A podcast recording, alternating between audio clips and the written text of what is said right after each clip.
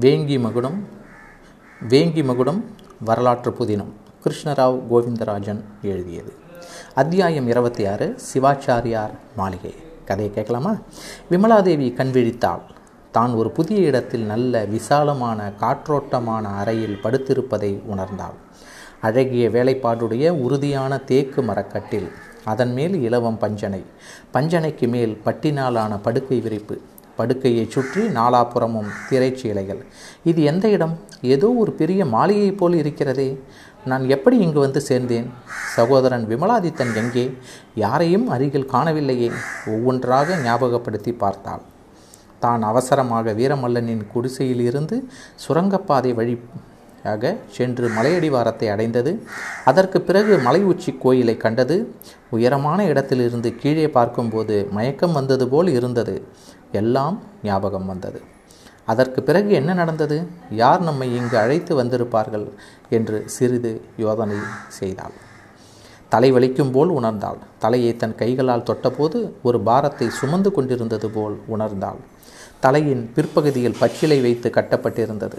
தான் மயங்கி விழும்போது தலையில் அடிபட்டு இருக்க வேண்டும். அதுதான் ஒன்றும் ஞாபகமில்லை. ஆனால் சகோதரனோ வீரமல்லனோ அருகில் இல்லை. இது எந்த இடம் என்றும் தெரியவில்லை. நாம் இருக்கும் கரந்தை கிராமத்தில் இவ்வளவு பெரிய மாளிகை இல்லை. இது வேறு ஏதாவது நகரமாக இருக்கும். படுக்கையிலிருந்து எழுந்தாள். சற்று சாய்ந்து உட்கார முயன்றாள். அருகில் ஒரு பாத்திரத்தில் கைப்பட்டு அந்த பாத்திரம் கீழே உருண்டது. அடுத்த அறையில் சிவாச்சாரியார் தனது மனைவி லட்சுமி பாயிடம் பேசிக்கொண்டிருந்த நேரத்தில் பாத்திரம் உருளும் சத்தம் கேட்டது. உடனே இருவரும் எழுந்து விமலாதேவி இருந்த அறைக்குள் நுழைந்தனர். அவள் படுக்கையில் இருந்து எழுந்து உட்கார்ந்து கொண்டிருந்ததை பார்த்ததும் முகமலர்ச்சியுடன் அருகில் சென்றனர். வந்தவர்களை வியப்புடன் பார்த்தாள் விமலாதேவி. இதற்கு முன் இவர்களை பார்த்ததில்லை. ஐயா நீங்கள் யார்? இது எந்த இடம்? எனக்கு என்னவாயிற்று? என்று கேட்டாள். அம்மா நீ ஒரு மலை கோயிலுக்கு அருகில் அடிபட்டு கீழே விழுந்து விட்டாய். அருகிலும் அக்கம் பக்கத்திலும் யாரும் இல்லை. நான் தற்செயலாக உன்னை பார்த்து காப்பாற்றி கொண்டு என் இல்லத்திற்கு அழைத்து வந்திருக்கிறேன். இரண்டு மூன்று நாட்களாக நினைவில்லாமல் இருந்தாய். இப்போதுதான் உனக்கு நினைவு திரும்புகிறது. உன் பெயர் என்ன அம்மா? உன் தாய் தகப்பன் யார்? உன் வீடு எங்கிருக்கிறது? என்று கேட்டார் சிவாச்சாரியார். விமலாதேவி தன்னை பற்றியும் சகோதரர்களை பற்றியும் கூறி அரச வம்சத்தவரான தங்கள் குடும்பம் இப்போது இருக்கும் நிலை பற்றியும் கூறினாள். விமலாதேவியை பற்றி தெரிந்து கொண்டார் சிவாச்சாரியார். அரச குடும்பத்தை சேர்ந்தவர்கள் தற்போது மறைந்து வாழும் அவல நிலை குறித்து வருத்தம் அடைந்தார். பிறகு தன்னை பற்றியும் தான் ஒரு ரத்தின வியாபாரி என்றும் கூறினார். அவளை காப்பாற்றிய விதத்தையும் கூறினார். இளவரசி உங்களை நான் மகள் போல எண்ணினேன். அந்த சமயம் நீங்கள் அர்ச்சகரின் மகள் என்று எண்ணியிருந்தேன். இல்லை என்று தெரிந்த பிறகு இறைவனே உங்களை எனக்கு மகளாக அனுப்பி வைத்தார் என்று எண்ணிக்கொண்டேன் என்றார். ஐயா நீங்கள் அவ்வாறு எண்ணியிருப்பது எனக்கும் மகிழ்ச்சிதான். ஆனாலும் நான் என் சகோதரர்கள் விமலாதித்தருடனும் சக்தி வர்மனுடன் தான் இருந்தாக வேண்டும். நான் கரந்தை கிராமத்திற்கு செல்ல ஏற்பாடு செய்ய முடியுமா? என்றாள் விமலாதேவி. ஏற்பாடு செய்கிறேன். இருப்பினும் உடல்நிலை இன்னும் சரியாகவில்லை. இரண்டொரு தினங்கள் நன்றாக ஓய்வெடுங்கள். அதற்குள் உங்களை பற்றிய தகவல்களை உங்கள் சகோதரருக்கு தெரியப்படுத்துகிறேன் என்றார் சிவாச்சாரியார். ஆமாம் நான் காணாமல் போனதை பற்றி என் சகோதரர் மிக்க கவலையுடன் இருப்பார் என்றாள். அருகில் இருந்த தனது மனைவியை அழைத்து விமலாதேவிக்கு தேவையான உணவுகளை எடுத்து வரச் சொன்னார். தனது அறைக்கு வந்து யோசனையில் ஆழ்ந்தார். பல நாடுகளுக்கும் வியாபார நிமித்தமாக சென்று வருவதால் அக்கம் பக்கத்து நாடுகளில் இருந்த அரசியல் நிலைமை பற்றி ஓரளவு தெரியும். வேங்கி நாட்டில் அரசுக்குரியவர்கள் தலைமறைவு வாழ்க்கை வாழ்ந்து வருவது பற்றியும் அவர்களை தேடுதல் பணியில் அரசன் பாடவன் ஈடுபட்டிருப்பது பற்றியும் அவருக்கு நன்றாக தெரிந்திருந்தது.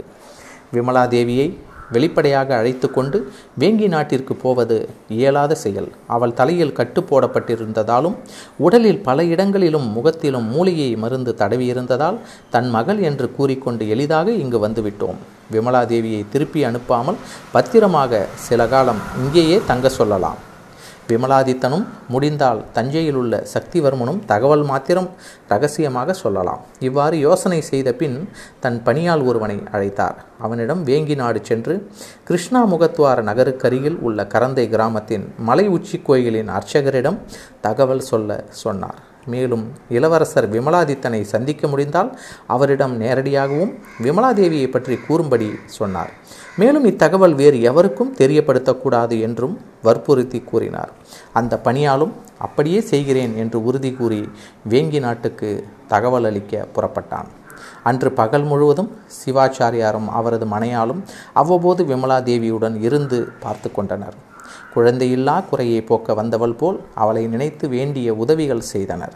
விமலாதேவி மிகவும் நெகிழ்ந்து அவர்களை தாய் தந்தையைப் போல பாவித்தாள். அவரின் வியாபாரத்தை பற்றியும் பல நாடுகளுக்கு சென்றிருந்த அனுபவங்களை பற்றியும் கேட்டறிந்தாள். விமலாதேவியின் உடல்நிலை நன்றாக தேறியது. தலையில் இருந்த கட்டுக்களை அவிழ்த்தனர். சிவாச்சாரியாரின் மனையால் லட்சுமிபாய் மூலிகை மருந்தடங்கிய தண்ணீரால் முகத்தையும் உடலையும் சுத்தமான ஆடையை கொண்டு துடைத்தாள். அவளது முகம் பளிச்சிட்டது. விமலாதேவியின் கலையான முகத்தையும் கச்சிதமான உடல் அழகையும் பார்த்து மெய்மறந்து தன் குழந்தைக்கு பணிவிடை செய்வது போல் செய்தாள். விமலாதேவிக்கு நடமாடுவதற்கு சக்தி கிடைத்தது. லட்சுமிபாய் அவளை அந்த மாளிகை முழுவதையும் ஒவ்வொரு இடமாக அழைத்துச் சென்றாள். மூவரும் இரவு உணவு உட்கொண்டனர். நன்றாக சாப்பிட சாப்பிட்ட பின் உறங்கச் சென்றனர்.